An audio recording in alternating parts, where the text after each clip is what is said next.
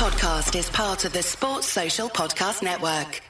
It is the weekend. Uh, I'm recording it just as the news is broken about Minamino. So we'll talk about him. We'll talk about Salzburg. We'll talk about Watford. We've got Kieran Molyneux in. We're going to be talking about all the boss events that are coming up, uh, both boss and boss in every single sense. Uh, everything to come for you this week. Uh, but we will start this one off by saying, Minamino, Rob Gutmann, you just happened to be in the office with me at the time, and it's fair to say you've come alive. You're, Oh. you're far too frisky for a man of your age.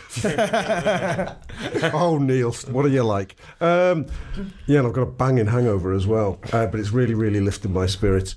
I was, I was actually, you walked past and I was on the phone, and the news broke via Paul Senior, who phoned me up straight away, as all good friends should do, to break the transfer news. and everything happened. Like Christmas He- present to you, he's- that isn't it? Eh? Honestly, if you'd said to me, "There's news, Liverpool are going to sign someone, anyone in Europe, apart from like the totally unrealistics, like O Messi or someone like that," I'd go, "Oh, please, can we have that lad?" He's, Could you, know, you know when you think you're a clever scout, but also the rest of the world is. We all, we all saw him at Anfield whenever it was a month ago. He was good, isn't he? That, that that little fella up front. What's his name? I actually made a real point of learning his name. It's quite a hard name to learn as well until you've learnt it. But uh, And now but, it's you know, paid off. Now it's paid. All, all my hard, all my hard work's paid off. It's on me. Teach it to George if you sign him. Oh. It is, uh, Kev. Uh, you know, it is. We- we'll talk about that game. That's one of the things we are going to talk about. But one of the things about that game is again he did impress. I thought Hwang impressed as well. I thought it was, I think it's really interesting that there's a lot of chat about Haaland and he's obviously going to be a hell of a talent and he scored a lot of goals. But both times we've actually played Salzburg, Hwang and Minamino have been the two I've come away going. These are proper footballers. Yeah, hundred percent. As we've just joked off here, you go, you go through the positions Minamino can play, and it's basically everywhere. And you go through his major bonuses, and it's, he runs a lot, and you're like, "Poof, Klopp must have been like, Klopp is just looking at him thinking, yes, please, I'll have uh, as many of them as you can go and get me. He's made him in a laboratory Honestly, club players. If, if you could, that's exactly what he'd make, isn't yeah. it? He's, he's, not, he's not massive, so you're not thinking, you're thinking he can't jump. I'll guarantee you pounds to pennies when Henderson puts a ball on his head, mate, he can jump 48 That blows in head, but Liverpool players, that Mane especially, like, yeah. the side, he's, he's the players in the league in the air, like, and, he, and he's, he's tiny, you know what I mean? Yeah. yeah. honestly, that's, that's exactly what he'll be like, guaranteed. Hmm. and it's just, it's just one, another one of them things, like, like I joked with, with Rob upstairs then, like, because obviously all Liverpool fans have got a little bit of fatalism in them, I was like, I hope this isn't our Faustino Espria moment for Newcastle all them years ago, but I don't think it is, and I think it's probably perfectly timed when you look at, listen, Bobby Firmino's a wonderful player, and we all absolutely adore him.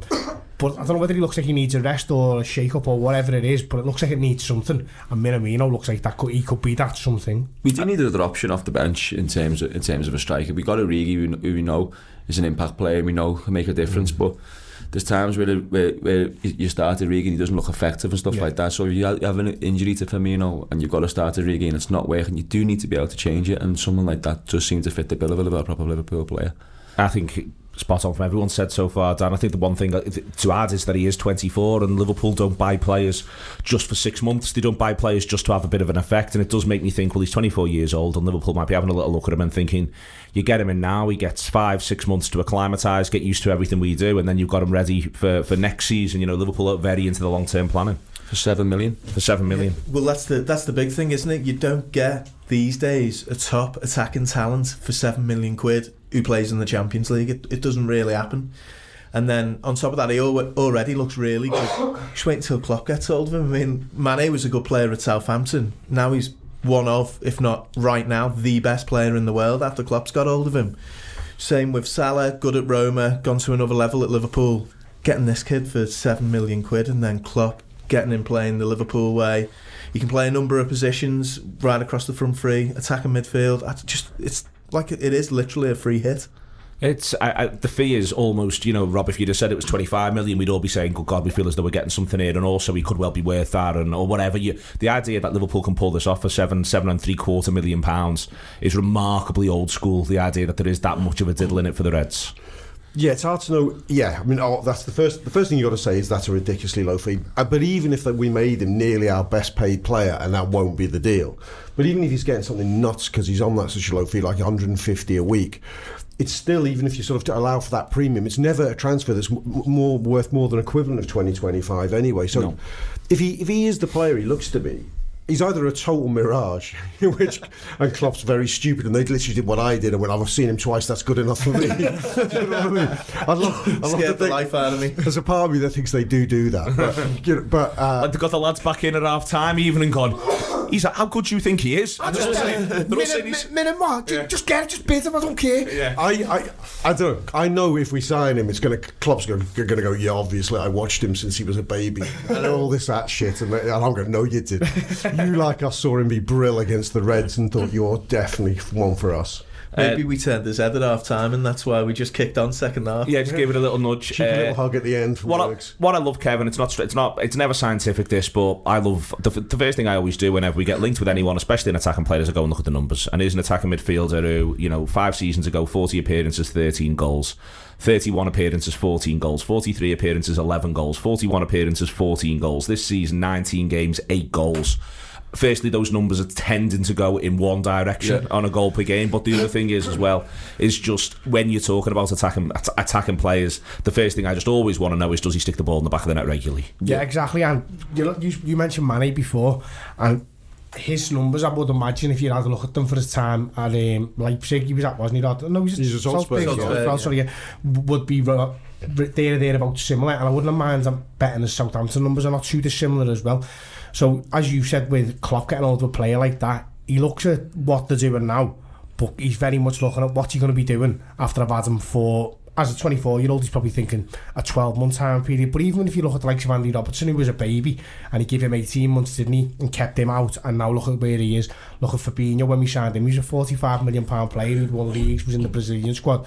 Didn't play a game effectively for six months, but then come in and was doing all the things Klopp does. And it makes them the best in the world at the position. So Minamino's obviously got such a high starting ground there.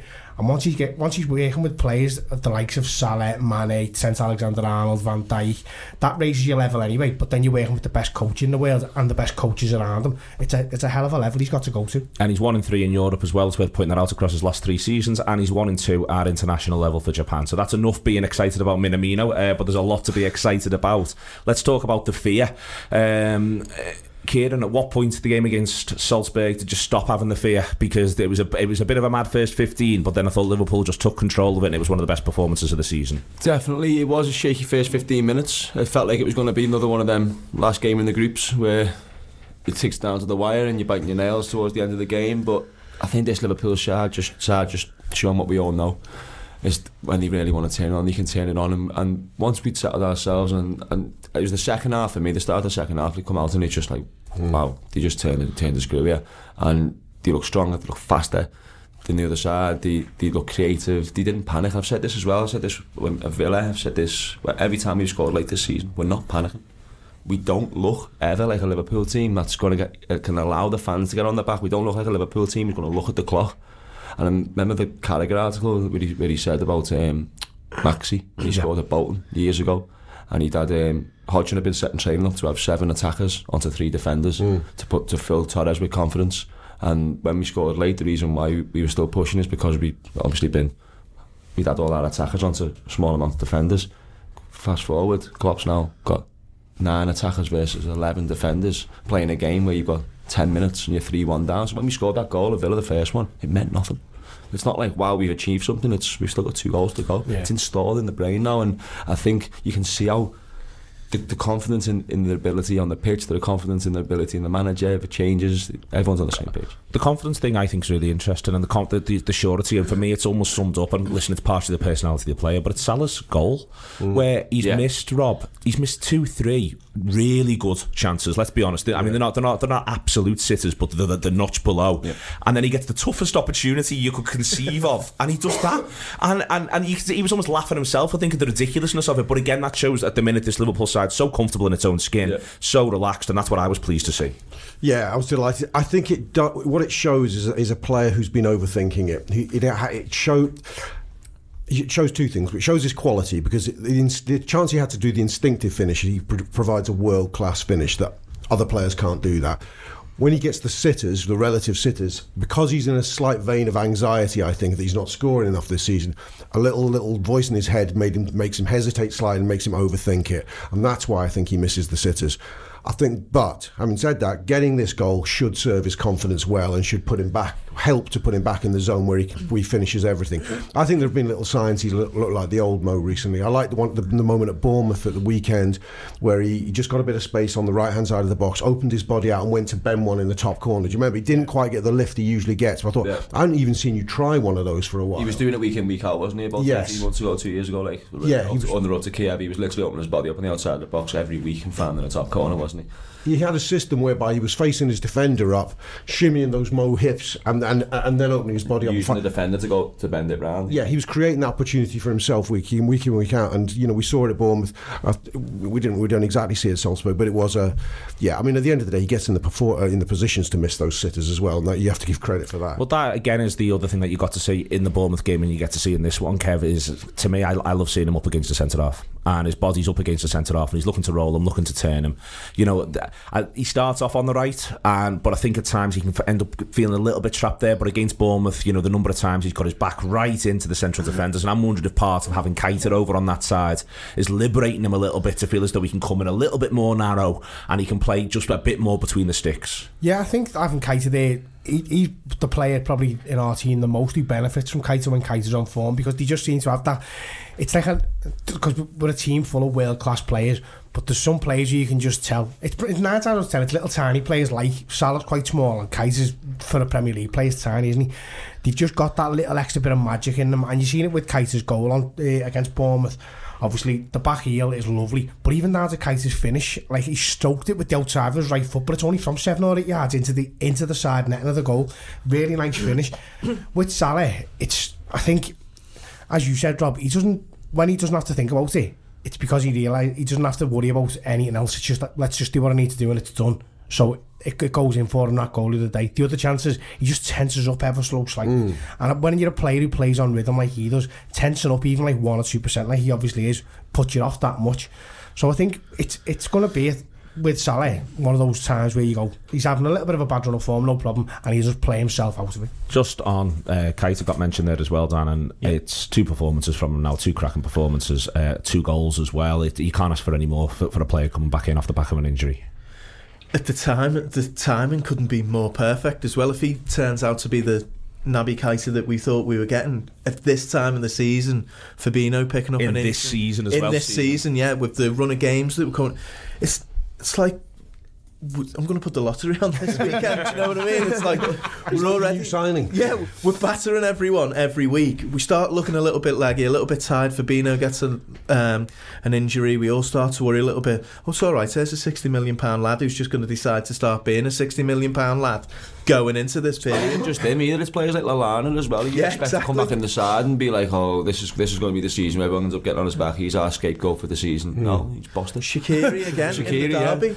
It's like per- a perfect timing for Keita, and he he offers something different, I think, than everyone else in our midfield. He just runs, drives the ball forward. Plays a lot of vertical passes. He never ever panics on the ball wherever he's got it on the pitch. I think um, even against United away, when everyone was flapping and the game's getting a little bit longer, it's him who just grabs it at the edge of the box, puts his head up, puts it down the side, and the ball comes in and Lallana scores. So it's just perfect timing for uh, for him to start in form. And I thought he was really, really good on uh, on Tuesday night, and he, he actually set Salah up for a brilliant chance in the first half as well, where he had no right to keep that ball there. I don't think. There's being complacent about the lads you've already got. I think last two, three, four games, Rob, and certainly under these pressured circumstances, because it is worth remembering Liverpool should have theoretically been under pressure in this game against Salzburg. It's away from home, it's a tough arena. Van Dijk and Henderson again mm. just just look they genuinely now look like you know people who've got an unbelievable amount of experience an unbelievable amount of experience of winning which is true which is the case you know we don't have to apologise for this mm. they just they, they, they come out they play their mature 7 8 9 out of 10 game and they just dominate the field Yeah, I, I think yeah they epitomise how this Liverpool team um, is just gaining experience at, at a faster rate than is reasonable to expect. They, they're able to go. We've been through a game like this. We will use this in this game. I, I just love the composure in the box in that first 15 minutes, which I, you know Van Dijk epitomised it. We've all watched Liverpool for the last. Well, I've watched them a little longer than you boys, but let's say even the last 20 years. You know those moments where the ball goes dead in the box and you think just a fucking red leg a red leg somewhere to, to, to, to boot it far, as far away as possible. Um, But Van Dijk stays very calm, Lovren stays very calm, and they just ease it away. And Henderson was the same because he was there in the thick of that action. Actually, I thought as the game went on, he got better and better Yeah. and finished our best player. Kieran, Fe- it's really interesting with Henderson. I completely agree with Rob. First 15, I was a bit like, where is he? Can we can we get a grip of this in midfield? Where is he? Where is he? Where is he? And then for the last sort of uh, hour of the game, I'm like, Henderson's playing really well here. And sometimes they just need a bit of time to settle into the way the game's going to play out. Definitely, mate. And I always worry when Henderson has a 10 15 minute spell like that because I know, like, through experience watching Liverpool, that people are quick to jump on his back and people are quick to go, why is he even playing? And, and even though he's just lifted the European Cup for you, you know what I mean? Like, and he's played well now, like, solid for like two years, you know what I mean? So, yeah. Like I said, when, when, I worry when he, has, when he has a little period like that, but when I watch Jordan Henderson now, you, you mentioned it then, him and Van Dijk have this level of almost superiority. Sorry, the um, they know how to win, and you mentioned it then when they've been in games before. It's like they've got football and brains, these people, and you can tell that's why Klopp has liked Henderson from day one. He's got a footballing brain. He tells him something, he tells him once, Hmm. and he learns it, and he puts that into. That's why he's a Liverpool captain. He learns it and he tells people what to do, and he's got a tactical brain. You can see that, and he adapts to games. They do. They work. I mean, the last little thing on it, really, Kevin. I think you get to see it against Salzburg. They work it out on the pitch again, and to me, that's you know, the, you can say, oh, they work it out at half time, but it, it's not even half time. They worked that out themselves first twenty, and I think you just get to see that by about twenty minutes in the cold light of day, having a look at it back, having a look at the numbers. Salzburg barely land a punch after about twenty minutes, and they know themselves, and that to me is the most impressive side. All the way through the week, I was saying the problem with this Salzburg side is they're not going to stop. They're going to keep finding a way. They're full of youth and exuberance. They've got Minamino, you know, all that, all that sort of stuff. But then what happens is football and gravity just takes effect there, and it's as though by the time we go two 0 up, they're almost shaking hands and saying, you know what, you're better than us. Yeah, well, the, the thing with that is players like Van Dijk and Henderson, so you can take them two specifically, and you look at Van Dijk and you say about the first 15 minutes or so, there's a couple of chances where he just puts the afterburners on and, and does what needs to be done in a really calm, controlled fashion. So when that happens to a centre half, you can tell when it's when it's working for them. You said there, Neil, about Henderson having to play his way into a game. As a central midfielder playing against a player as good as Minamino, you're going to have to worry. You're, you're already going to have to put yourself in a game, aren't you? And you have to figure out how it works. So it might take you that 10 or 15 minutes to figure it out, but it takes Henderson 10 or 15 minutes to figure it out. It'd take another, an, any other midfielder or a lot of other midfielders a game to figure it out, and he might not get there by the 90th minute. Yeah. Henderson gets there after 20 because he's such a good footballer. Now, he gets a lot of stick because, again, a central midfielder figuring a game out doesn't necessarily come to the conclusion where you go, oh, I can see what he's doing now. It, it might come to the conclusion where Jurgen Klopp is taking him off the pitch on his shoulders because he's doing exactly what he's asked him to do and he's the one that he wants him to do. But the fans might be looking going, well, why isn't he putting this ball here or whatever it is? Jordan Henderson, as you just said, Kieran has been playing well for two years and in games like that, you need a Jordan Henderson, someone who's going to sacrifice his own game for 15 minutes to find out what needs to be done and then get that done. All right, dead quick uh, before we move ourselves along. Uh, Dortmund, Lyon, uh, uh, Atletico Madrid, Real Madrid, or Atalanta? Who do you want? That's the. Atalanta. Lyon. Atalanta. Lyon because you think it'll be the easiest. Um, and a great away. Okay. Yeah, I mean, who are Atlanta? I've watched Atalanta Atlanta. playing at the San Siro and it's the last chance you'll get to go. Oh, is that Yeah, why? that's why everyone's on the. On Oh, is that why they're on that tip? Okay. I watched Atlanta against City, and Atlanta were they weren't too bad actually. They've got So- the six most points in Europe in the last nine months, so they're a good. They're a good team, but the San Siro's a belter. No. Yeah. No, no, I, wa- I want the San Siro. Oh, I suppose so. No, but I, fa- I, I fancy a bit of Lyon. Uh, uh, it's unlike Rob Gutmann not to go for the brutalist masterpiece. That is the San Siro, but we are where we are. Uh, we'll move ourselves along. Loads to come on the show. Uh, loads to come indeed. I'm talking to Kieran in a few bits. Uh, John's got some uh, indie disco action for you as well. Uh, we've got uh, Adam from the Athletic to talk about Watford. He covers them all the time. We'll be back talking about Watford in a second. Got Kier- Kieran in. Uh, you've heard him so far on the show, but we're just going to have a chat, me and him, for a second or two about everything Boss are up to and everything that you're up to, Kieran. It's going to be a, a big, big time for you in Qatar.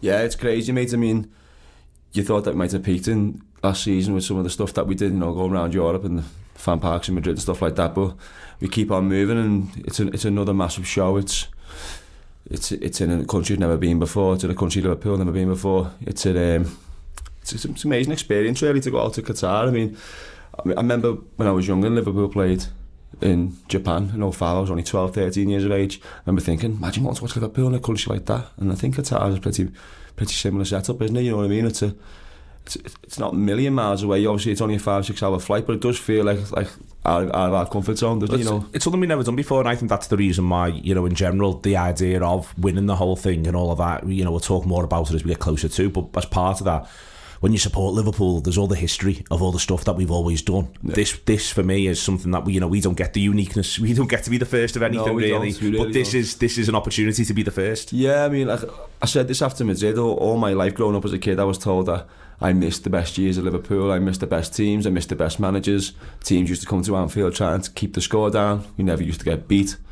All these things, and then I was going watching Liverpool, seen, seen some trophies, seen some good sides, but never anyone who was that elite, that far ahead. And this team now is, is seems to be matching it result wise. It's won a European Cup, and it's got the chance, as you say, to be the first to win a World Club Cup, which is it's great, isn't it? Liverpool world champions, imagine. Uh, exactly, can't wait. So you're doing, you're, you're going to be on twice. Yeah, because yeah. the, the, the, the fan park sort of keeping rolling, and it's not quite as Liverpool specific as it has been in the past, but it's very heavily Liverpool influenced. Yeah, it, it's it's four days. It's like a four day music festival basically. It's going to be two days of like LFC stuff and two days of non LFC stuff. Obviously, Jamie will be playing. I'll be playing. Um, Tea Street Band will be playing. Tim will be playing. Um, we got taking the Cavern Beatles over, bringing Ben Beck over. There's, it's a massive Liverpool lineup, um, but we've also got space in the Lightning Seeds, which is just massive in it. I mean, like. Got so many hits, the lightning seeds. When you, when, when you see them play play live, you're like, oh, I know this one. It's Yeah. a it's a belter. Oh, I know this one. It's a belter. Somebody that played yeah. ten songs that you like, and you're like, how's this happened? Exactly, especially going up in like the, the 90s myself. There's so many st- songs that, as you say, you're here and you think, that line is as well. Bro, did you write that as well? Yeah. But yeah, mate, it's, it's, that lineup's just absolutely insane. I keep saying to Nico and Sean from Boston, JJ, we're open mic night from Renshaw Street initially, you know what I mean? and we just bought the lightning seeds and we're playing, playing in the desert in Qatar. It's just it's nuts. It is nuts, but you're still doing stuff, not necessarily on Renshaw Street, but around as well. There's Big Boss Night after uh, after Watford, Yeah. taking advantage Christmas cheer. Uh, obviously sold out, sold out very quickly, I'm sure. Uh, and then looking to do some screenings as well. Yeah, I mean, we we done the Olympia show at the end of last season. It was massive. I think I think Boss Night now is just too big for District, which we the place that we did call home for a long time. But the appetite for it's huge. Everyone wants to get in. We've done an Olympia show last year, and it was a massive success. We had John Power playing and stuff, didn't we? And it was it was huge. So yeah, we're doing it again. It's sold out instantly, which is insane. I say we talk about doing the fan parks and stuff like that, but the Olympia is the second biggest venue in the city, mate. It's Yeah. like it's a huge space. It's drenched in history and some great bands and artists have played there. But yeah, we're back there again on Saturday. It is fully sold out. Um, but great lineup again. You know what I mean? Absolute spacer on there. Um, I can't wait for it. But the screening is also in the Olympia, yeah. For those who are not going to Qatar, mate, we've got it, um, the screening the World Club Cup uh, final um, in the Olympia on a massive screen. But the, the thing is, it's we've got a family balcony now, which we've never had at any of our events before. So yeah. the middle balcony is going to be for families. Under 18 can't come to the event for the first time. It should be a great occasion for anyone who's not going to Qatar. It should really be the place to watch it. If you're not going to Qatar, it's going to be full of Reds. You know, like I say, a massive screen and a massive game, a chance to be world champions. Brilliant stuff. Uh, I'll be overseeing, uh, looking forward to it, seeing Kieran and seeing everything that's going on in the fan park. If you're going over to Qatar, do let us know. Uh, it'd be nice if we all get a little bit of a meet up and a drink together and all that sort of stuff. Uh, settle ourselves down and look forward to what should be a fantastic time following Liverpool. You did mention drink there. That's something that I should have mentioned really because we Go can't drink in the fan park. Yeah. Um, you know, obviously everyone knows the, culture out there and stuff like that and the questions around it. But yeah, we can drink in the fan park, and not only that, the when we first sort of this went into motion, you look at the average price of a pint out there, it's like 17, 18 pound a pint. But we've managed to do some negotiation, and we're going to get a subsidised pint rate in the fan park, so it should be about five, six pound a pint. So, um, Yeah. great news. It is great news. Uh, a lot of work goes into this. Don't think it doesn't. Uh, it doesn't just happen. Uh, these things don't just happen. I know a lot of work has been done by everyone uh, around Boss in order to pull this one off uh, and ha- set up a great time, not just for Liverpool supporters and not just for people from Liverpool, but for anyone who's travelling to Qatar for the game. I think it should be a very welcoming atmosphere.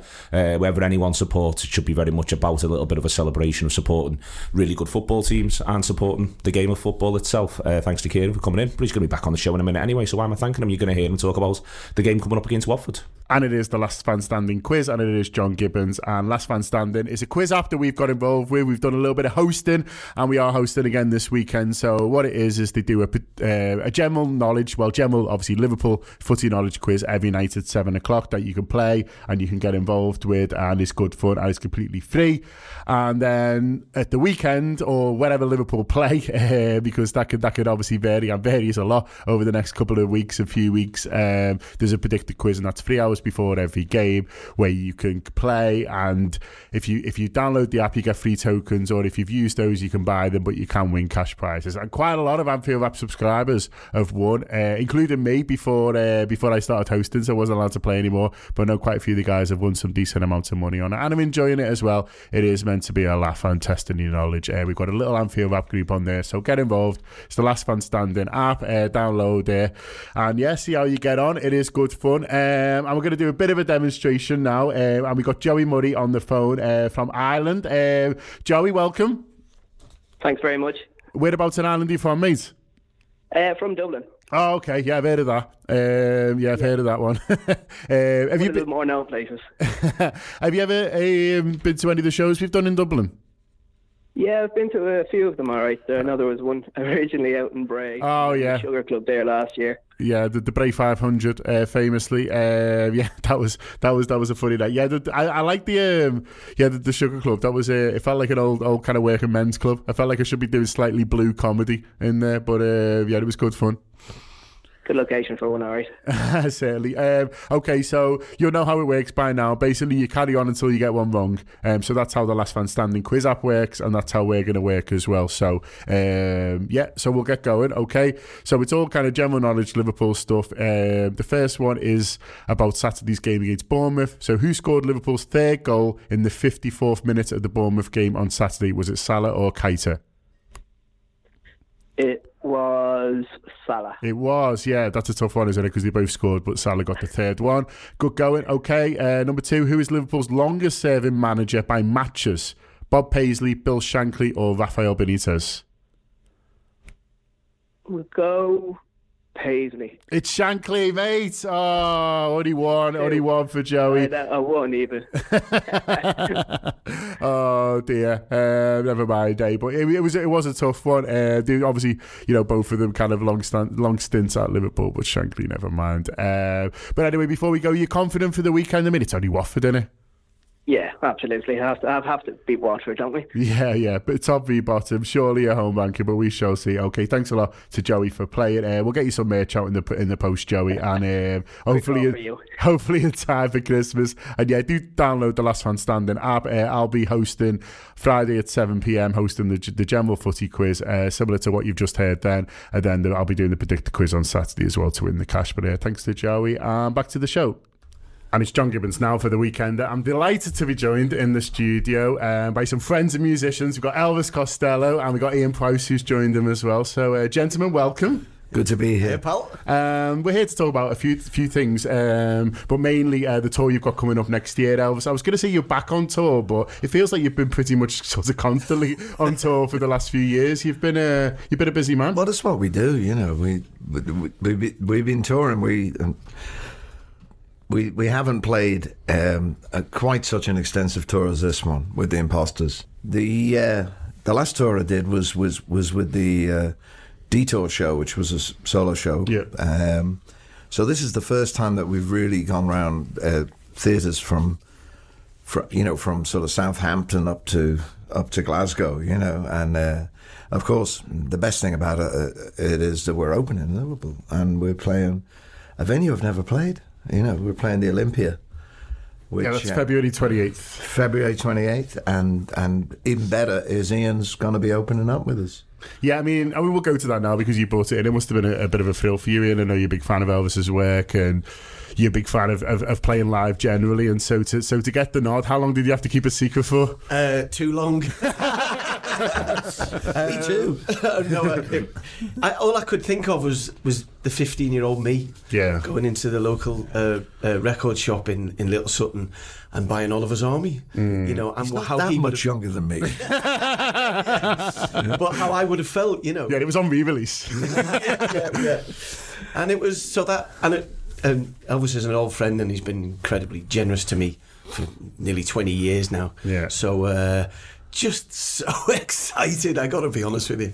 yeah, I mean, it's it's it's, it's a full UK tour, uh, Elvis, and as you say, it's it's, well, it's it's you know. Uh, that used to be on my bus route home from school when I went to school. the Olympia. Yeah. It's on West Derby Road, right? Yeah, yeah. yeah. That was I don't remember the number of the bus, but I. I know where it is. You know, my, my mother used to dance uh, in the Grafton when she was a girl, and uh, what was the what was it called before after it was called the Olympia? What was it? It was called the Locarno. Okay. And then it went back to being the Olympia. It was originally the Olympia when it was a circus. So we haven't got any elephants or anything. They've still got But- the pits but- under but- the stage, haven't they? But Yeah. Ian, Ian, Ian's said he's going to do his trapeze acting without a net. He's, You know. he's been going to the gym. I wonder what that was all about. I wonder what that was all He about. He saw that movie with Kirk Douglas in it. You know. I'm going to wear the loincloth, though. I'm up Yeah. for doing that. So you mentioned you've done been some, doing some stuff alone and then and then some stuff for Yeah, band. but Is- we, we were in the summer. We went out with in America with Blondie, which was uh, when they first told me, that, you know, they were planning that one. I said I wasn't sure. It was, sounded like it was a bit of the old end of the pier kind of thing, you know, to new wave veterans. You know, that wasn't for me really. Yeah. And then you know, agreed to do it, and Debbie, uh, Deborah, as they call her now, Debbie, uh, was so great. You know, she, her attitude to it was like, I wouldn't have done this if we weren't doing new songs. Yeah. And she would get ready, and and you, every day she had the most extraordinary outfit on. You know, it was like, and she's just such a good spirit, and I ended up really enjoying it. And we did, you know, we just did one coast and a couple of out out west, and then we've just finished five weeks with with the band that we'll be coming in with. You know, with that, pretty much we'll play that that kind of show. I mean, every play. It's called Just Trust. That's all, which means you've just got to trust us what that we're going to play what you want to hear. We're not going to promise anything in Yeah. particular. It's not based on any one record. It's not based on. A, it's not promoting a new record. Look now, which we put out last year. you Did great, it's, didn't it? it's, it's, it's got great songs on it. Some of which we've played live, some of which we haven't even got to yet. But that's true of every record. We've got so many songs to choose from just try and make a guess at what you know people want to hear some you know the the well-known tunes and just try to make make sure it doesn't sound like a, you're a robot that you went into it sort of without earning it that's that's really the thing about playing well-known songs is if you creep up on them then they sound better you know? so you played them a few times so you need to surprise yourself if you're planning on surprising the audience you know Is it about keeping it fresh for you as much as I think it's essential. Otherwise, you will start to sound like you're reading from an old script. You know, and we're not. We don't want to do that. And we pull songs out, and I'm really lucky because obviously, occasionally, I do count off songs and turn round and realise Davey Faragher, who's been playing bass with us now nearly 20 years, doesn't know that song, but it's something deep, deep, deep in the catalogue that Pete and Steve and I played in the attractions. You know, but um, he picks it up pretty quick. And likewise, uh, Kitten and Brianna, our singers, are fantastic. You know, they pick. I'll I'll say, fancy doing this song tonight, and we'll learn it in the afternoon and put it in the show, and that'll be the top number in the show. You know. Yeah, um, I've been lucky enough Ian to see Elvis a few times over the last few years, and as he says, it's not it's not nostalgia. It's it's it's something in front of you that, that's exciting kind of now, and he's, he's a great live performer, isn't he? And and you're gonna have to you gonna have to be good, mate, if you want to. Uh, Kicking him under the table. I'm just saying you're gonna have to be good if you know you got Elvis coming on after you. Well, you know, um, I, I see our job uh, uh, on the tour is to is to tickle the audience and get them super excited. How tickled I am. yes, indeed. For what's coming next, because um, it- the, where I came into this was because of the, the great conviction singers.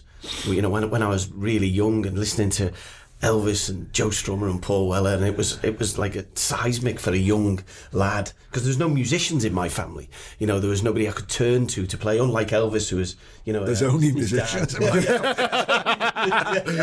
Well, actually, Not a real job amongst them. so I was like remotely controlled by these fellas with their songs. I go, what does that mean? You know, so um, so I've never been anything else other than just full on conviction when I'm playing. So we're going to give it everything we've got to warm them up for the I'll uh, be, it's great because I mean Ian's got amazing songs and and in Liverpool, you know, he's got songs that absolutely mean the world to people. So like, but everywhere, you know, it's it's it's going to be.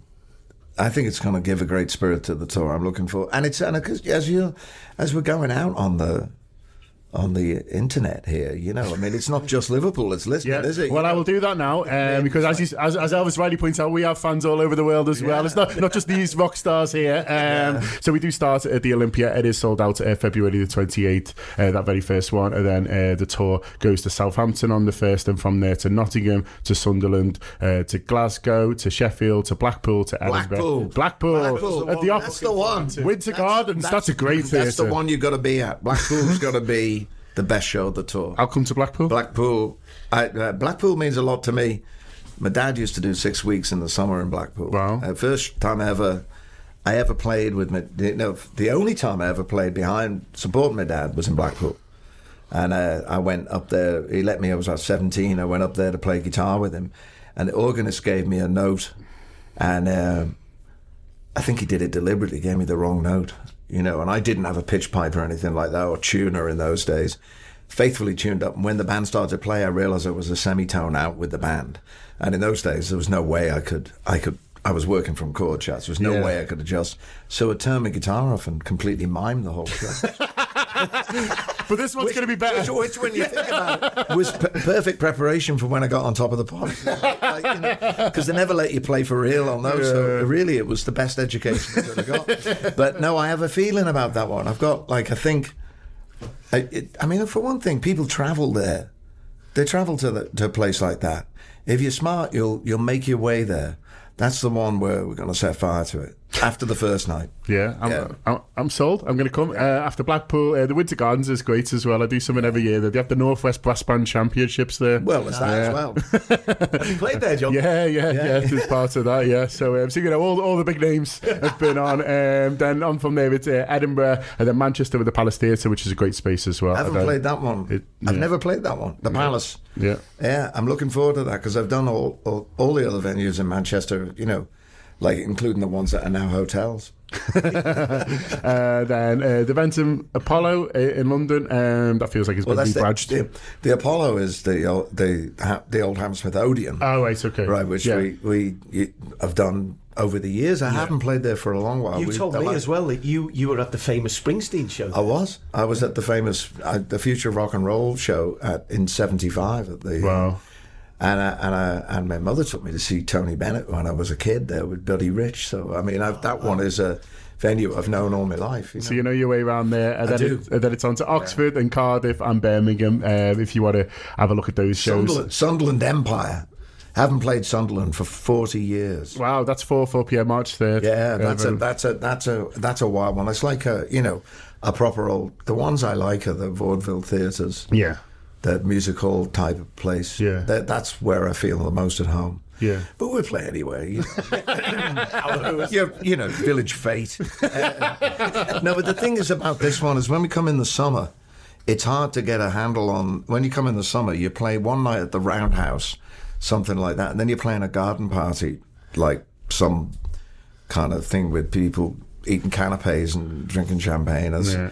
It's not really our thing, you know. And uh, it's hard to get the show going a certain way because you have to adapt the music. You can't play, you know, if you play in a place where people don't know you at all, you just got to play the songs you have some hope they, they, they remember distantly. When you got an actual audience that's come to see you, then you can dig in a bit more and you can pull out tunes, surprise everybody, surprise yourself. As I say, is the best thing. And in a place like the Olympia, that's that's a proper venue. You know, that's that, and it's one I haven't done. It's one I've played everywhere else in oh. Liverpool. I've never, Yeah. you know, since since the very first time I ever got paid to play music was here. You know, in St George's Project. Um, so the full tour is at tour.elviscostello.com. If you want to buy tickets, you can do so through there as well. As we said, Ian Prowse is supporting throughout the tour, and it is going to be, um, yeah, a brilliant night, whichever one you choose to. I've certainly got my eye on Blackpool now. Um, Blackpool. it's going on fire. But just It's you won't be able to get a ticket by the end of the day. so Blackpool's the one. Yeah. It's, it's us and Mr. Pastry. You know, actually, the last time we played Blackpool, we played the uh, Opera House, and that's what they have backstage. They have all the posters from all the old, like, all the old vaudeville musical guys, all the people that were on the radio when I was a kid. there you go. Arthur Um, Askey. From, it was he's a Scouser. It was a Scouser, yeah. And just before we go, Ian, uh, we do have to mention you've got uh, your own massive gig uh, on Saturday night. It's Yeah. the uh, it's the festive Amsterdam Ian Prowse spectacular. Yeah. The band gets bigger every Are year. you doing any Christmas songs? Uh, we are, yeah. Oh, yeah? We are. We do do a Christmas song. Uh, I'm not going to say which one it is, but probably if, if probably the most famous Scouse Christmas hit, aside from Lennon's one or one of McCartney's ones. Um, and we do it at the end of the show because the songwriter who wrote it gets up on stage with us. And uh, yeah, it's a proper knees up, 15, 14, 15 piece band. I haven't decided yet. I might meet someone Bold Street this afternoon and get them involved. you never know. Uh, you know, it's that sort of, of evening. Um, so, and I think this is our sixth year. So, uh, That's great. yeah, we, we have a, you know, we kind of So- just and all it's a get big together. place as well, isn't it? Yeah, it's a big like, place. and We yeah. have got a great crowd in, and uh, the only trouble we ever have every year is that the leader of the horn section uh, get, gets out of control. Who's that? this is this is not true. I am I am perfectly behaved right up to the last note of the performance, and then and then, and then, and then It's all those years playing in the brass band competition. oh, them as well as it the it after goes. show party last year. Um, John led the charge of celebration. I have to say. I just enjoy it. Honestly, it's the, one of the most fun things I do all year, and I'm lucky, obviously, with the Anfield Rap to, to kind of do some great stuff. But but every year, I always wait for that text from Ian when he tells me what the date's going to be, and I punch the air because it's it's so much fun. The musicians that Ian has in his band are unreal, and I've never taken anyone to that gig who's not had an absolutely brilliant time. So I don't know how aware people are of Ian's music. You know, they'll know sort of.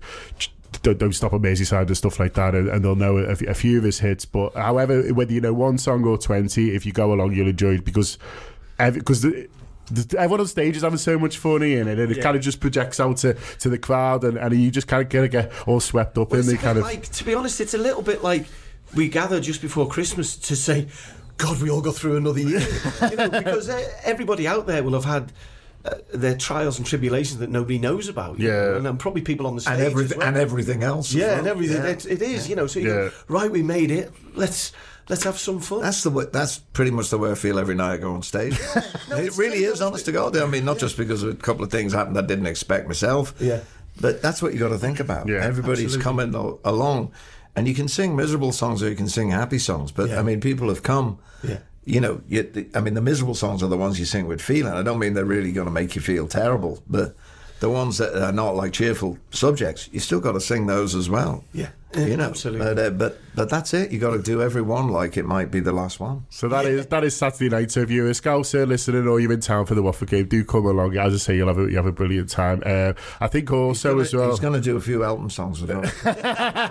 But I was going to say, Elvis, I think you should insist on the, that Ian needs a full brass section for that Olympia gig because if you if, if you if you say he'll listen, he'll listen to you. You see, do you know what I mean? If you're you're the boss. Uh, okay, uh, huge thanks to Elvis uh, and for Ian for coming in to talk about that. Uh, do check out the tour. Do come out to support it. Hopefully, see a few of this along the way. And um, yeah, Ian's gig at the O2 Academy on Saturday night will be a belter too. Uh, but back to the studio.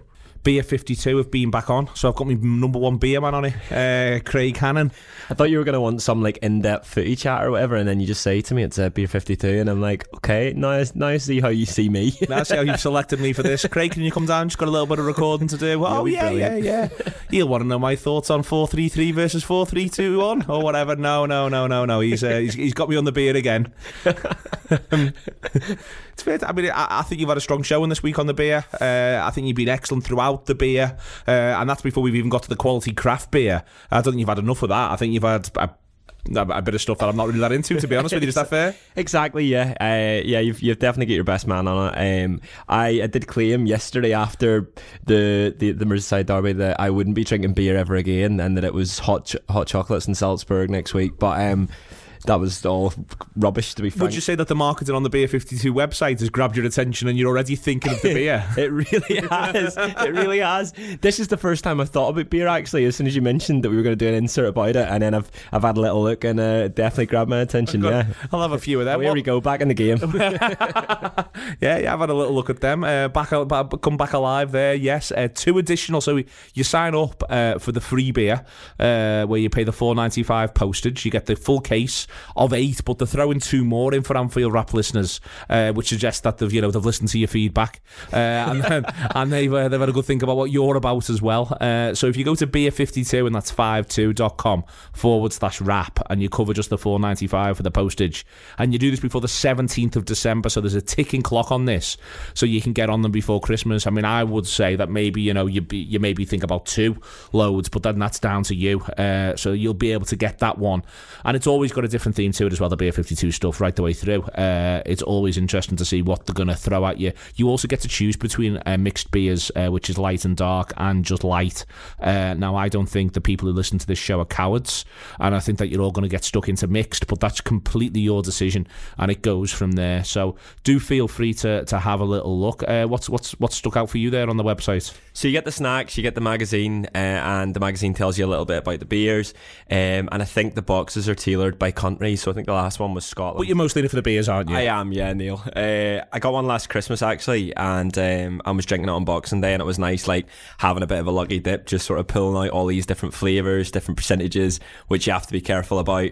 Um, but yeah, it was it was gorgeous. Well, you get them next day, so that's the big deal. If you sign up in time, you can get them next day. It's quite clear on the website when you're going to get them. So it's either it's it's either if you get I think past four p.m., uh, it's then the day after. But if you do before four p.m., it's the next day. Uh, so yeah, check it all out. Uh, anything that you want, uh, all of it to go right the way through. Beer fifty two. That's five two dot com forward slash rap W R A P uh, W R A P. So anything that you fancy there along those sorts of stuff. Uh, it's really important to say, by the way, that these days, I you know there was a period of time where I'm not sort of into high alcohol beer, to be honest with you. But the one thing that this isn't anymore is in any way, shape, or form hipster. These beers are in shops absolutely everywhere. Uh, you get them in home and bargain, if we're all honest about you. But these ones instead get delivered to your door. So let's bear that in mind. Yeah, just be wary of the six percent beers. That's a little mistake that uh, I might have made last year. Yeah. Oh, yeah. You've got to be very, very clear on it. Uh, really, really clear on that sort of thing. Uh, these, these, these are for everyone, but ju- ju- just sort of pick, pick your weapons quite, uh, uh, cleverly. I always said I didn't like IPAs, and then once I tried them from the from the box and was trying different ones, I, I really got into them. But yeah, was well more fun drinking. Um, you know the, the different kinds of beers from the beer 52 box rather than just your your normal um, assorted beers that you get from the supermarket. Yeah that's good to know. It's good to know you got that sorted. Light and light and dark and all the shades in between. Uh, I hope you've enjoyed this. Um, yeah uh, beer 52 it is beer52.com forward slash rap. And it's John Gibbons now for the weekend. I'm delighted to be joined uh, by some friends who've come in to talk about some exciting things that are happening in Liverpool over the festive period. Uh, so I've got Nick and Sean, who are from, well, Shit Indie Disco fame. I suppose we've got here. Jake Nolan in as well, who's an old friend of the show, who's come in, who's, who's collaborating on this new project with them. Um, so welcome to everyone, first of all. Um, first of all, um, just tell us a little bit about Shit Indie, Shit Indie Disco first. Firstly, because obviously people who are listening in other places probably won't be aware of it, but in Liverpool, it's become a real sort of staple of the um, of the of the nightclub scene. Nice one, Yeah, very kind of you to say that. Like, started off as me and uh, started off as me and Sean basically making a bit of a playlist just of like those mid noughties indie songs that like we hadn't heard for ages. um, just kept building it and building it and just like, I mean, someone should put a night on like this. We had no experience put a night on, so we just like, it's not going to happen. Went to Berlin, got really, really pissed. We're like, yeah, no, we should actually go back and do it. Um, drunkenly messaged 24 Kitchen Street. They were like, yeah, go ahead, you can have a go if you want. Turned up with Spotify, laptop, um, the playlist, no floats, few glow sticks, no idea what we were doing. Everyone forgets the float, don't The they? float, yeah. I didn't even know what a float was. and that first person turns up with the 20 quid, and you're like, oh no.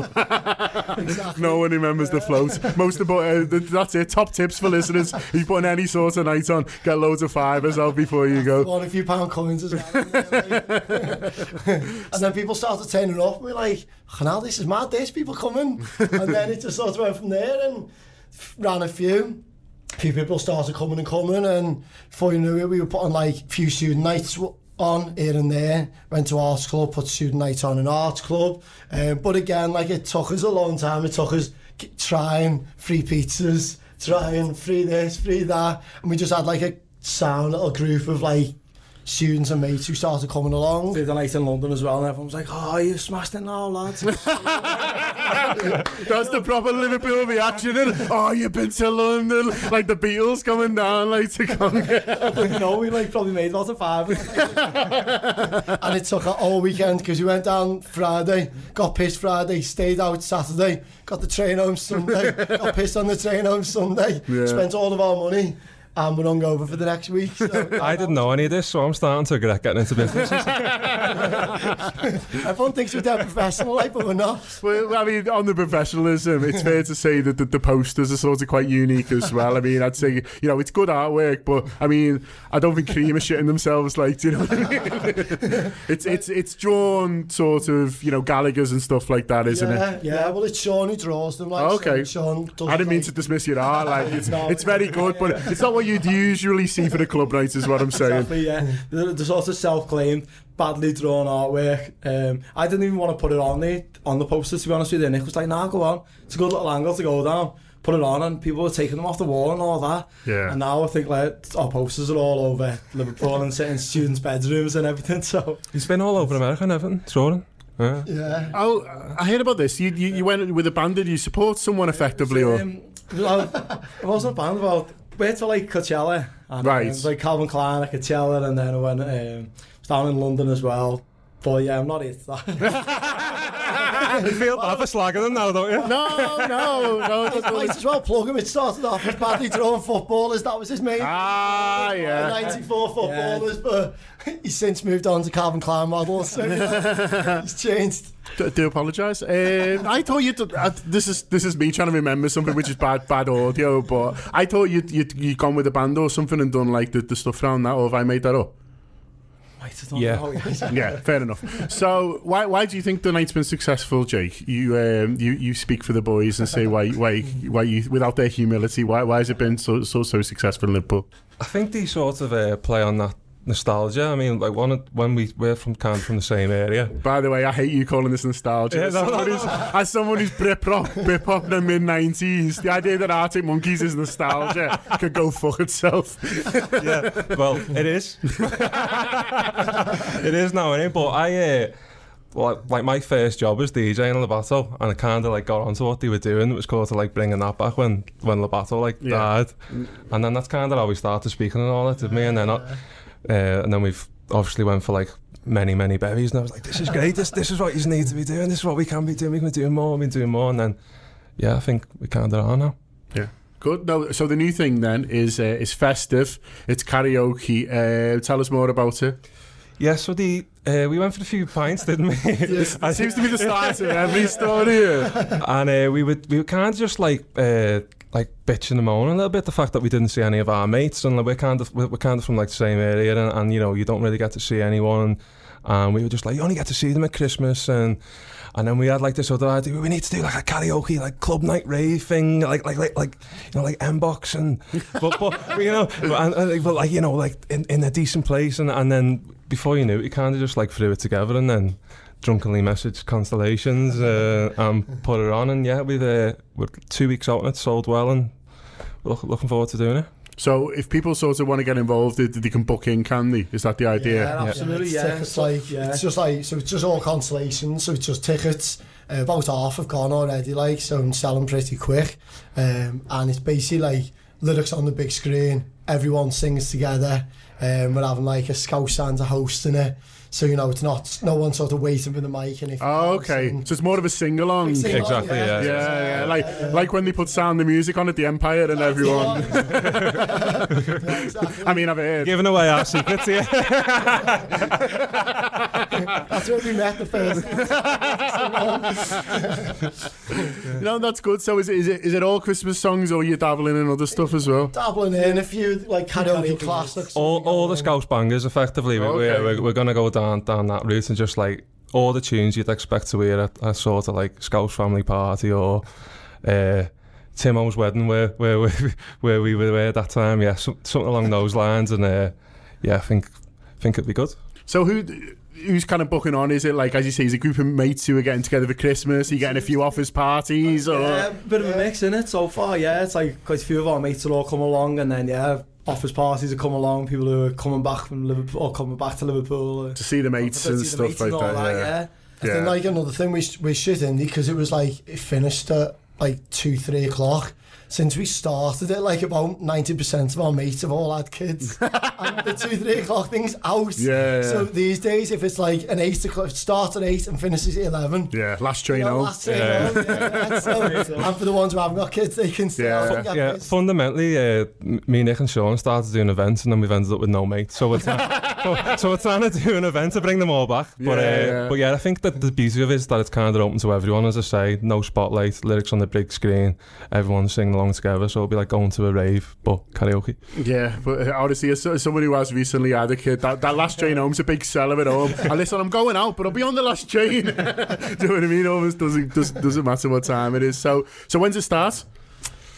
Doors are at six. No, as in date. Sorry. Oh, oh it's 21st, so it's the same date as the World Club Championship. That was it. yeah, but, we're- but we're going to start after it. Yeah. Yeah. Yeah, so was it just one night? Sorry, is it? at the moment. Yeah, yeah. you- But you're thinking about thinking about maybe Announcements coming soon. Oh, TV, TVC, but it but it sounds like good fun. It sounds like people that a lot of different people can kind of enjoy and, and just kind of you know get get in amongst it. Really, Exactly, yeah, yeah. Doesn't matter how good the singer you are, because exactly, you'll, you'll yeah, get masked. Yeah, if you don't know like, the words. all, got like 200 cent hats just to throw out as well, loads of tinsel, all that sort of stuff as well. These inflatable microphones on the night. So. And we have got a Scout Santa as well oh, on yeah. stage, sort of uh, one turned up, Ketwig, uh, leading the party, so... Yeah, yeah. no, sounds great. Um, we also did book um, 200 really rubbish tires off eBay yesterday to throw out for people to wrap around their heads, you know what I mean? Real office party vibes going Oh, on, yeah. so, you know. Yeah, absolute winner. Um, while you're here, boys, and I'm going to throw this on you, so apologies. uh, you mentioned 24 Kitchen Street right at the start of the place where you you started. It sort of feels like it's under a bit of threat at the moment, doesn't it? And obviously, there's people building flats next door. There's there's you know the idea of noise notices, and if people think we're being paranoid. This has happened up and down the country, hasn't it? That the venues have have got popular. The kind of places that make an area cool Yeah. then become sort of victims of their own success, really. And places like Kitchen Street is places where your night started. I know you ended up going other places and stuff like that, but they gave you a home, and places like that need protecting, don't they? Yeah, yeah, Absolutely. absolutely. Yeah. No one else gave the chance. It was just two lads who didn't know what they were doing. Kitchen Street said, like, have a Saturday night, I think it was the first one we did. And without them being there to give us that chance, you know, we wouldn't be anywhere near, anywhere near where we are now. Like, so Yeah. yeah, it's Well, so man- important. Exactly. We're meant to be like a music city, you know what I mean? We're meant to be pushing it all. Like we, we play off the bills and stuff, which is important. But to have like new musicians coming through, new promoters, new bands, and to lose like these grassroots venues, like it, it's devastating really. And like the city needs to step up and do more to protect them. I think. Yeah, I mean, it's, it's not gone yet. It, it should be worth saying. These flats are in development, and, but it's looking like they're talking about uh, anything above a reggae night in terms of decibels will need a special license. And they're saying, well, we do 90 of these things a year, and now we're only do 12, and it'll just kill the venue. And, and as I say, Jake, you know, I think I think Joe Anderson was was a bit flippant on Twitter saying he doesn't see what the problem is, but up and down the country. Venues have been shut down when, when flats have gone next door. People have complained about the noise in, in the flat that they bought next to a venue that have been there for years, and you lose them. Yeah, and that, that makes absolutely no sense to me. Like nobody was going around the Baltic uh, years ago when Yeah. people started putting on events. And it's like, these venues that have made the area. Yeah, exactly. And you know, we're still mourning the Kazimier. And, and you know, and that's like for people like us who are trying to sort of make a living in this industry in this city, kind of like makes it harder for us. And you know, fundamentally, people start moving away. Yeah, and Kitchen Street as well is is somewhere that that will sort of give everything a go. It's diversity and and like you know. You know, you moan at uh, well, Liverpool, it's all like, oh, seeing as lads with guitars and stuff like that. Well, Kitchen Street's something that puts everything on, do you know what I mean? Like every spectrum. And so so venues like that kind of need need protecting and nurturing as well. Yeah. Yeah, we really do. It's so important. Like, if you just look through even a month's worth of Kitchen Street listings, you can see, as you say, like the absolute like breadth of types of promoters that they put on and who they bring to the city as well. Mm. They bring massive names. They also give young people a chance. It's a bit of everything, really, and it's so important to keep.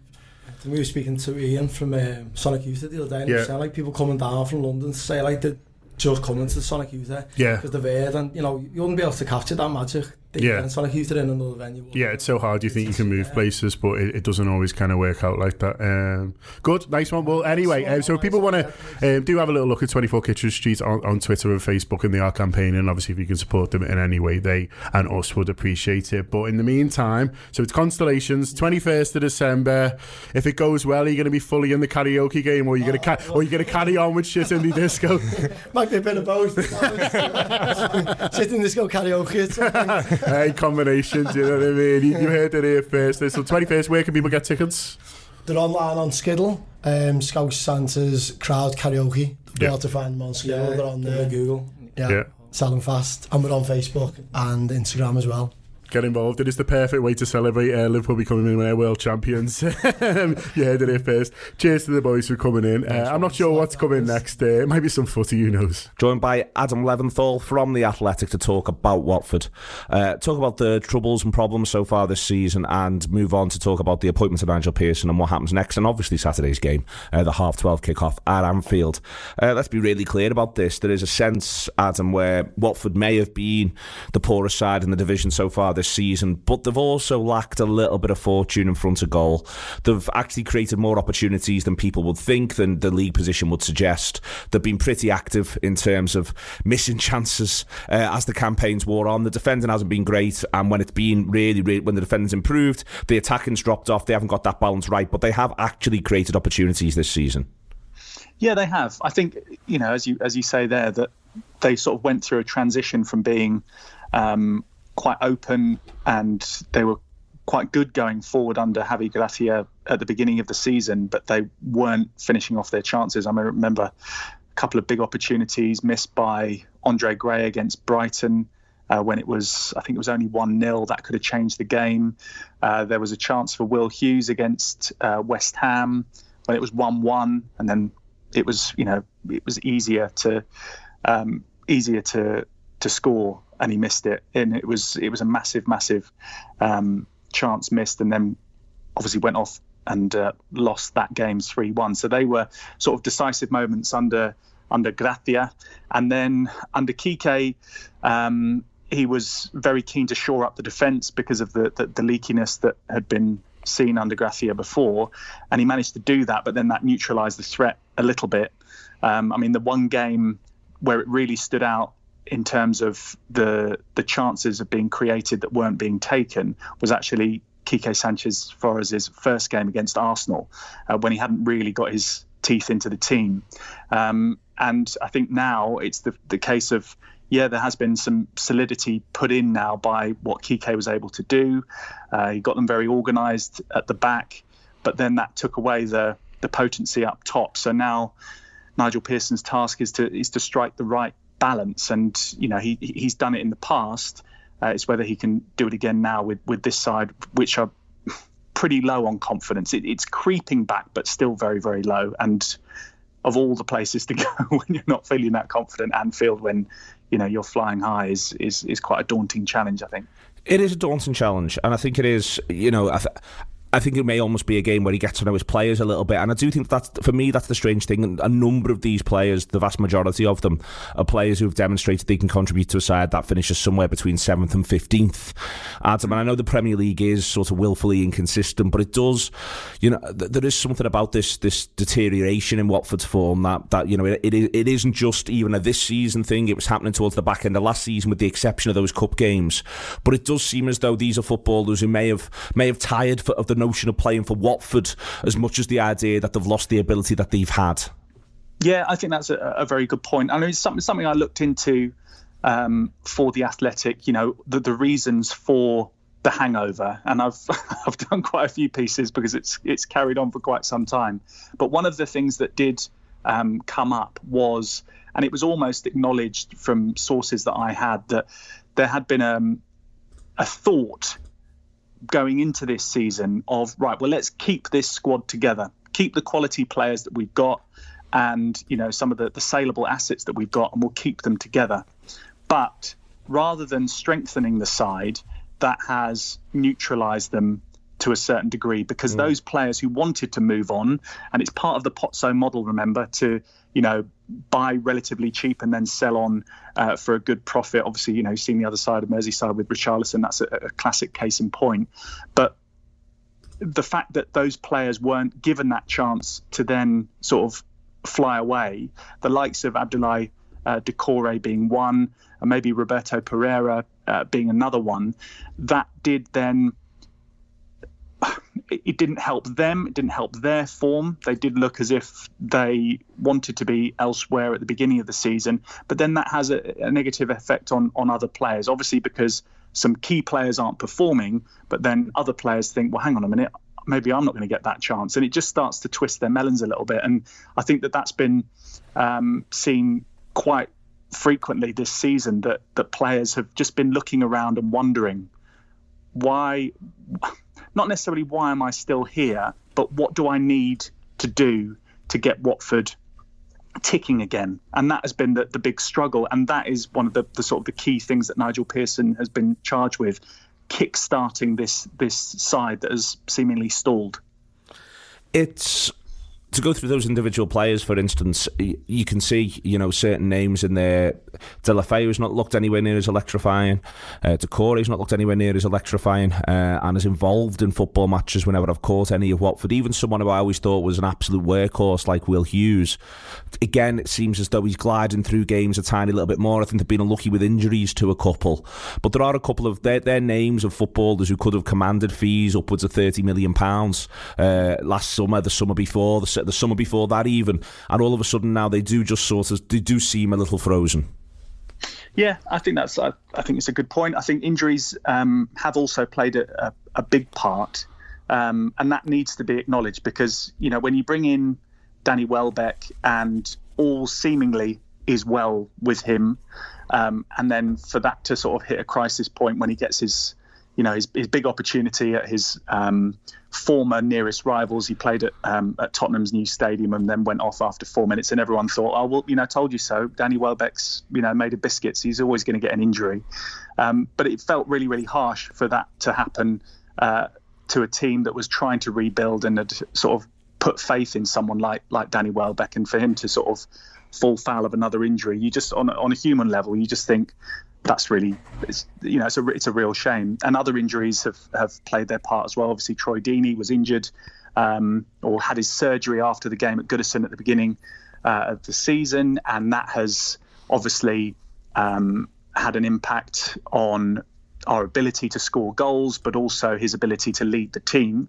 Um, Ismaila Sarr, who came in, had a bit of a stop-start start, and he had an injury, so that didn't um, add to the squad in the way that it had been intended.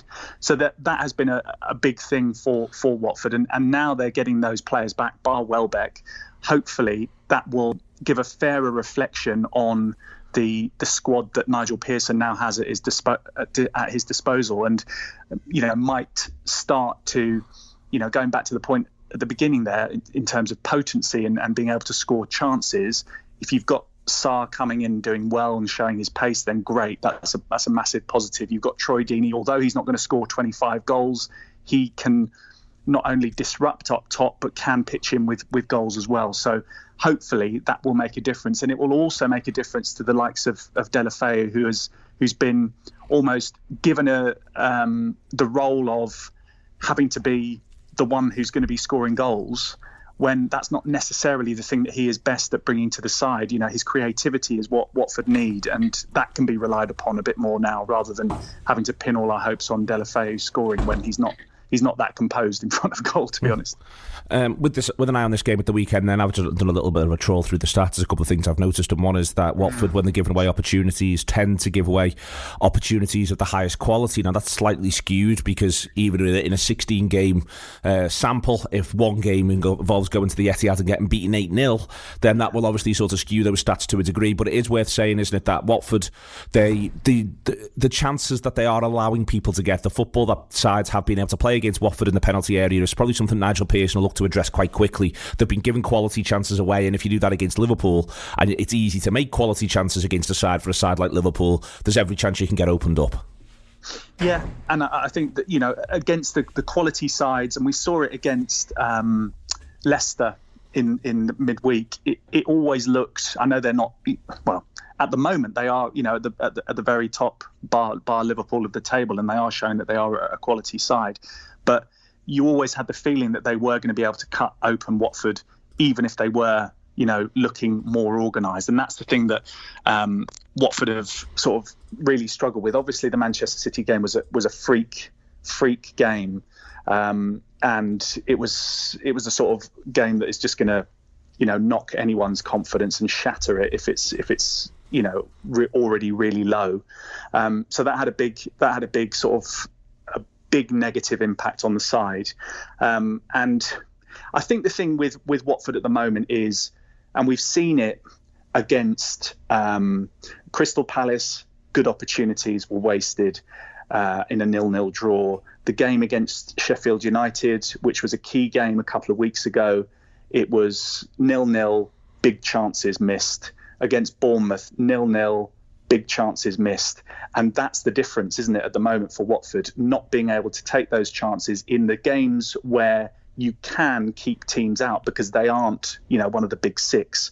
Um, so that's sort of the the problem that Watford have got at the moment. They're not going to be looking at this Liverpool game and thinking, "Oh, we'll be able to shut up shop and maybe try and steal a steal a one 0 They'll probably think, "Yeah, we're going to have to we're going to have to go forward and we're going to have to sort of we're going to have to score more than one goal if we're going to have to win this game." But I think they'll be going into it thinking, "Well, let's just try rather than thinking about winning it, let's try and keep the score down because we don't want." Uh, what happened at Manchester City to be repeated at Anfield. Do you think it will be? I mean, the, one of the big difficulties about the, even the conversation we're having, and I've been doing some preview stuff on other shows, is you know I, I, can't even particularly name at this point what Nigel Pearson's back four will be, or will it be a back five? And all you know, at the minute we haven't actually seen how he's going to get this team to set up. He's had all week to work with them. I'm sure you've heard a little bit about what he's doing, but without seeing it in action and seeing it live through a football match, is there a way home for them, or is this is this Liverpool game? Do you think one where he may well be continuing to evaluate them both as players and his personalities for this fight that's in front of them, or do you think he will be going into it thinking? thinking we can get something from this if we do X, Y, and Z? I think there will be a, a sort of a glimmer of hope in his mind that maybe, maybe if the crowd can be silenced early on, um, and if Watford from a set piece or something can score early on, maybe Ismaila Sarr, for example, bursting through with pace that Liverpool might not be able to um, deal with because he's he's very very quick, and that might just be something that um, can, can make the difference. If that if that can happen and they can cling on, then that will be that that glimmer of hope. Um, but I think the expectation will be, and you know, you made the point in your question there that this is a chance for Nigel Pearson to assess the players in terms of their ability, but also their mentality, um, and he'll know, having drilled into them all this week, in terms of wanting it to be a seed mentality and everyone in it together to see who reacts and who buys into the words that he will have been drilling into them this week. Because look, even if it is a, a two, three, or four nil defeat, if Watford are valiant in that defeat and they don't just look as if oh right, another goal's gone in, they turn and face and then go again, give away the ball from the kickoff and then concede again, as they have done in recent years against Liverpool in sort of patches where they've just basically fallen flat and they've they've looked shell shocked. You know, the five 0 defeat, five 0 defeat, six one defeat in the last three games.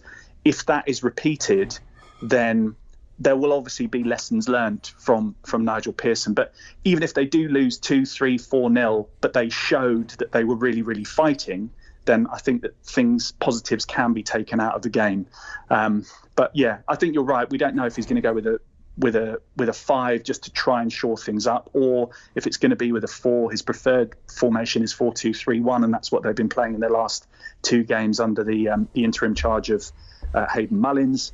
Um, so I think he might he will probably stick with a four and say, no, come on, you know you've been you've been doing it, you've learnt how to defend a little bit better under Quique Sanchez Flores, and you look a little bit more solid. So let's give it a go and you know back your ability. And one one of the things that he said in um, in the dressing room before the Crystal Palace game, because he came in, um, Hayden Mullins had obviously prepared the team, but he came in and um, just said a few words to the team. He said, "Look, forget about what people are saying about you and just concentrate on your own game." And I think that that his his big thing at the moment is trying to eliminate that fear factor that Watford have been playing with because they've looked full of fear, they've lacked confidence, and they've just almost been walking around expecting to be beaten. Um, and if he can get rid of that then they've got a chance. A small chance, albeit, but they've got a chance. Okay, excellent stuff. Adam Leventhal from The Athletic. Uh, if you do want to sign up to The Athletic, to theathletic.co.uk forward slash The Anfield Wrap, and there's all sorts of offers on, and reductions on there. Theathletic.co.uk forward slash The Anfield Wrap. I'll leave that one with you, uh, and we'll get back over. Before we get into Watford, uh, before we've got Adam Leventhal joining us from The Athletic, just to make you aware that this weekend, if you download the Anfield Wraps app, if you download our app, all of our post-match coverage will be free. Uh, free for you if you do download the app. That's all the all the audio that we do post match and the video on the day of the game. So the Pink, the post match audio show, and the post match pint, which will be hosted by Gareth Roberts, that will be free for you if you download our app. So do please consider that. Listen, we're very proud of the app. Worked really hard with the app company Pixelbeard on getting the best version of it that we can. We've loved working with them, and yes, there's been some teething issues, but there always is. But right now, that app's in great shape. And if you know a friend who loves the Reds who might want to get interested as well, feel free to let them know uh, that if they download the Anfield Wrap's app this weekend, all of the Anfield Wrap's post match show stuff around Watford will be available to them. It will be free. Get stuck in, enjoy it. Up the Reds. Let's hope, hope for another victory as we pursue with the championship this season. Welcome back, back in with Dan, with Rob, with Kieran, and with Kev to talk about Liverpool versus Watford. But we've all just been having a big laugh about Nigel Pearson, who got sacked as Derby County manager after a row about the use of drones, uh, which is uh, just tremendous, frankly. Oh, it's, it's a beautiful story, isn't it? He gets. Well, you, you said to us he got appointed for after he left Leicester, sacked by Leicester. He gets appointed by Derby in the May. So they must. I don't know why in the May they're trying to get him out of trouble at that stage or whatever. And he lasts till the September because because the owner the owner the owner put a drone above the training. was putting drones above the training pitch to observe training, and there was a row about that. That row spirals out of control from the look of things. I'm just garnering this, and then Yeah. suddenly he finds himself right. That's it. He's gone. Yeah, anti-drone. Yeah, he's anti. He's got a point, but Pearson, he's got. He's got a point. Pearson, he's got a hair trigger sort of personality, hasn't he? What with the throttling and things he, he did in the past. Doesn't seem the type to like drones like this. No, Doesn't, no. He definitely doesn't drone in his spare time. They're too modern for him for a start. That's what I'm saying, yeah. Too modern, too modern, too spy. what you watching my training up there? Yeah. no chance. Yeah, he's not in favour of that. It's all a bit Will Smith uh, in Enemy of the State. Uh, he is anti-drone, uh, but that is fair enough, as we say. He is now Watford manager. Dan, listen, if we were going there maybe, or if this Liverpool side was like a normal football team, you'd maybe be spooling out all the cliches of new manager bounce. These are bottom, but the, at some point there's going to be a reaction. They have got players who in the past have finished between 7th and 13th in the Premier League. They're not dreadful footballers, they didn't become them overnight. In under normal circumstances with a normal team, you do all of that. At the minute with this Liverpool team, you just feel like there should be something else that's just water off a duck's back at Anfield. Yeah, absolutely that. If it was anyone else, the honeymoon, the bounce, all those cliches, as you say, would be rolled out. But it could be the Space Jam aliens coming to Anfield on Saturday in Well, that's what Liverpool. Pearson thought with it. to, to be fair to That's what he's guarding against. Yeah. Liverpool will win. It- That that's what we do every single week. And Watford, the bottom of the league.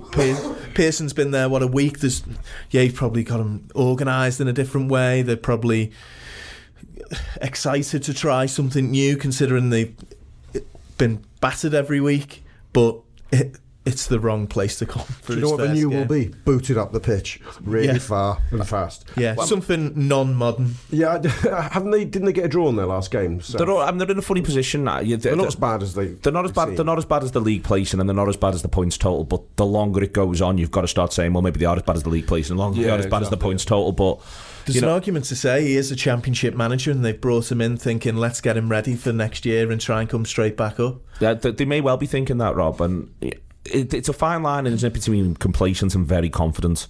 And I think at the minute this Liverpool team is very competent, confident, and it doesn't look like it's going to drop into complacency anytime soon. And nor, nor, nor are the supporters, to be honest with you, because we can see what the job is, we can see the points gap that we've got at the top, we can see how important it is to sustain it. But you do sort of struggle to imagine anything where you know I, I, I struggle to work out what Watford's plan is in order to be able to get anything at Anfield, and then I struggle to work out what almost anyone's plan is to get anything at Anfield. Yeah, I mean, we should win, but I'm a bit too institutionalised by, by 30 years of hurt or whatever it is uh, to just take ever take a game for granted. I mean, I do remember as a kid and a young man when I supported the Liverpool teams that, that won things week in, week out. I did take things for granted, but I didn't even think I was. You know what I mean? You just go. I, in fact, I used to think, I just hope Kenny gets two tomorrow. Honestly, that's how I hope Rushy, I hope, Rushy gets. I want to see more on his tally. Yeah, I thought about that. Not will Liverpool win or not, but the truth is, we are becoming that team quietly here. Well, not even quietly. Uh, and I I want to I want to live in a universe where I don't even cross, doesn't even cross my mind that what that Pearson he might get a new manager bounce and, and boot one up the park and we might panic and the, all the things that just can't happen. They're infinitesimally small odds are happening, but I still would be anxious about them until they're gone. It's it's an understandable anxiety, Kieran, because the thing we're trying to do right now is is be the best team ever to play association football. Uh, that's the reality of the challenge because that's what it, we decided. I think this club decided 18 months ago, two years ago, it'd take to win a title against Manchester City, take to win a European Cup in that climate, take to get 97 points. That's the reality of it. It's an understandable anxiety because keeping that points gap, especially as we're going away to Qatar, we don't have a game at the following weekend. We need to keep that points gap as strong as we can. We do, and it's a, um, it's a warranted anxiety really because people of my generation, um, I'm 27, I've seen us lose every cup as well as nearly win every cup. I mean, we've like, been to the FA Cup final, seen us lose, lost UEFA Cup finals, lost leagues with a few games to go. The hurt has been just what's the word I'm looking for there? It's cumulative. It's grown as it's and gone. relentless. yeah, it has, it has. And when you won a European Cup, you know, it, it felt good. When you win, when, when we win an FA Cup, it'll feel good. But there's one trophy which, which is looming over our heads, and it's that's creating the anxiety. The rest of the country seem to have put the cup in our hands already. Hmm. Where we get told year, year in year out where they we can't they, they can't stand the sound of our voices when we go on about this is our year, this is our year. They're saying at this time. No one's doing that here. No one is doing that. I mean, we've had egg on our faces too many too many Mm. times, and we all we all now are, are so focused. That you just said then, what we all know this Watford team shouldn't get anywhere near this Liverpool No, team. no. But you can't afford to be. Say there's a line between confidence and complacent, and I am confident over Saturday, but you. You're right to be nervous. This is this is this is huge. We've got a 14 point gap over City. This is you got a right to be nervous, like because I think this, this is a chance. that nervousness comes into play for us sitting in this room because, as you say, Kieran, we like we've seen all these situations where oh, top of Christmas and no team top of Christmas ever lost it, blah blah blah. We're the only team that's top of Christmas that doesn't Uh, win exactly. leagues. Only team on 97 points that can't win it, and every every other year, you know what I mean, all that stuff. All us worrying about that though, and I, I always go back to it in my own head and just think Virgil van Dijk looks at stuff like that and just goes, I don't care. I do not care. I'd like I, even he, he he just looks at any situation that is going against him like I don't care. Watch what I'll do. Jordan Henderson the same. I'm just going to battle through this Sadio Mane look at the way Sadio Mane celebrates some of the goals this season how much he wants it. Like the, when Lallana equalised at Old Trafford he's dragging them back. The, um, the goal against uh, Villa the first one he's dragging them all back into the middle of the pitch. Players like that don't go out on Saturday against Watford and go just Watford this. They go oh my god I am going to destroy you here because there's no, there'll be a bit of them as well. Like, go, well, we're, we've got a week away now, and like sort of warm weather training break in Qatar. Listen, we all want to win the Club World Cup, and I think we will. But in reality, we've got a week before we've got a really serious game over there. So they're going to be thinking, right, we'll get this out the way now. We'll destroy these. Because they can have it won by half time, theoretically. On, go on absolute calm down, no problem. Then you've got a week away while City and Leicester have got to play each other. The rest of the league are slogging the guts out. And we get to then come back from that refreshed. The players are not, the players are not worried of the, the players are not worried about the past and they're certainly not going to give anyone any sort of chink in the armour to say, oh yeah, come and get us because we're thinking about something else. The players will be thinking about Watford. Um, just out of interest, you, you all star Keita? Yeah, I Yeah, you got to, haven't you? Based on how he's played the past two games, you can't you can't expect something from a player or want something from a player, then he does it and take him back off the side. I want him to start Keita. Um, there is the three successive games on the bounce for players just come back factor, so I wouldn't be surprised if he doesn't. Having said that, this is the first time we've had the luxury of an extra day. We, we're not playing it set with a 72 hour interval for once. We're back up to what, what is it, 96, 96 hour interval. So he might see that as enough for Naby Keita. I think, I think, I don't know, Klopp, although he's a small C conservative at times, he's also quite excitable about his footballers, and I think. I think he's loving what he's what we're loving, uh, Keita and Salah partnership, and I think he's going to want to see it again. Given his 18 months, Kaiser as well, you can't, if taking him out now, breaking that rhythm when he's finally just like, uh, he's played well in the past, don't get me wrong, he hasn't been absolutely terrible until now, but the unluckiness with injuries and stuff like that, just while he's starting to spark, I think you've got to ride the wave a little bit and get him used to it and get him used to playing in the Premier League regularly. I think it's for me, I'd be picking him as well, and I'd also be, I'd, I'd have one eye maybe on. We're only going to give him an hour, almost Yeah. come what Yeah, may. yeah, yeah. but Yeah, yeah, get- yeah. get him that, also get him the game, you know, game at Anfield as well. Uh, and I just think he's perfect for coming up against Watford. Uh, there's not news yet as we're recording this about where Dejan Lovren's up to, uh, particularly, but in general anyway. Regardless, even if Lovren is broadly speaking past fit, Kev, I would actually just start Joe Gomez in this one. Allow Lovren this game off, maybe the semi-final of the Club World Cup off, and then assess it before the final. Just, just, just get a bit of freshness back into him. Yeah, for for me, I think Joe Gomez, it's, it's perfect opportunity to put him into a game at Anfield at centre half, so as an actual position. So I'd, I'd happily put Joe Gomez in the centre half against Napoli, against Man City, against anybody. I think he's brilliant. I think he's our second best centre half, and I think a game against Watford is you'd hope the easiest game that he can possibly get 90 minutes in. And if he plays well there, I'd personally just leave him in there until it's time to take him out for whatever reason, whether it's fitness or form. I totally agree with that on Joe. I, I think we have to play Joe Gomez like Kite. We have to play Joe Gomez into form because we haven't got Matip. We only got two centre halves who can who can play alongside mm-hmm. Virgil, and, and one of them is on a knife edge with his fitness. If we're tr- uh, honest, in Dejan Lovren. So I would I would say to Gomez, I don't care if Lovren feels fine by Tuesday next week. Yeah, yours. you're playing the next three, and then I'll make a call about Leicester. If you've been exceptional, you keep your place and tough luck, Dejan. But if he hasn't, at least we'll have given him minutes in his legs and rested Lovren, so he has to play tomorrow. Um, no one doing anything else really. I don't Yes. think this, is, this. It doesn't seem to me to be one to be messing about with this one, Robin. Now there, there's going to be there- there's been a bit of a break. And there's going to be he can change. You would think for the semi final of the Club World Cup to a degree. I wonder if he's going to go maybe a little bit stronger than people might anticipate.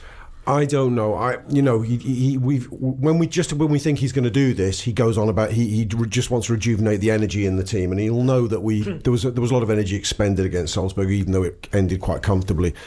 I think Firmino needs taken out of the fray a little bit here, and I think there's a case for.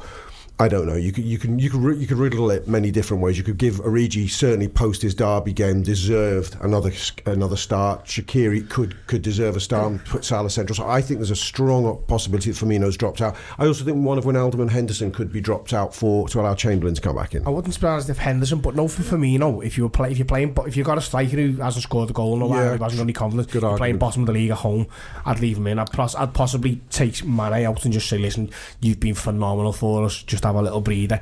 Put Origi in his place or put Shaqiri in his place maybe. But I'd leave I'd leave Firmino there and I'd say to him as well, don't be worrying about doing too much work. I want you to get on there and get get a couple of goals. Maybe you know what he's like Firmino. Like, as soon as he knocks one in, he'll end up scoring an overhead from the halfway line or something like He'd that. probably do he'd probably do more damage taking him out Exactly. than, than You could be right. leaving him in. I don't know. I mean, yeah, I think you can, I can, you can look at it, but that's the, the thing. do You look at it either way. There's options there. Yeah. You could bring him in for the last half hour against tiring legs and let him get a goal. I don't, to, to me, I, ju- I mean, I personally, I, I think I'm on the verge of putting him uh, to Bermuda for a month and give him a proper holiday and say let's have him for the second half of the season. He's not quite. I mean, his goal record recently is not good, isn't it? Was it one in 14, something like that? Something really, really poor for him. And although he always contributes, it's not quite at the same level. Uh, score prediction, Dan. Uh, 3 0 Liverpool. 3 0 Liverpool. Four no Liverpool. Four. Excellent stuff. Three and a half average. Uh, sad, sadly not possible. Uh, anyway, thank you very much indeed to Kieran, to Kev, to Rob, and to Dan. It has been uh, your show this week. Hope you've enjoyed yourself. Take it easy. Sports Social Podcast Network.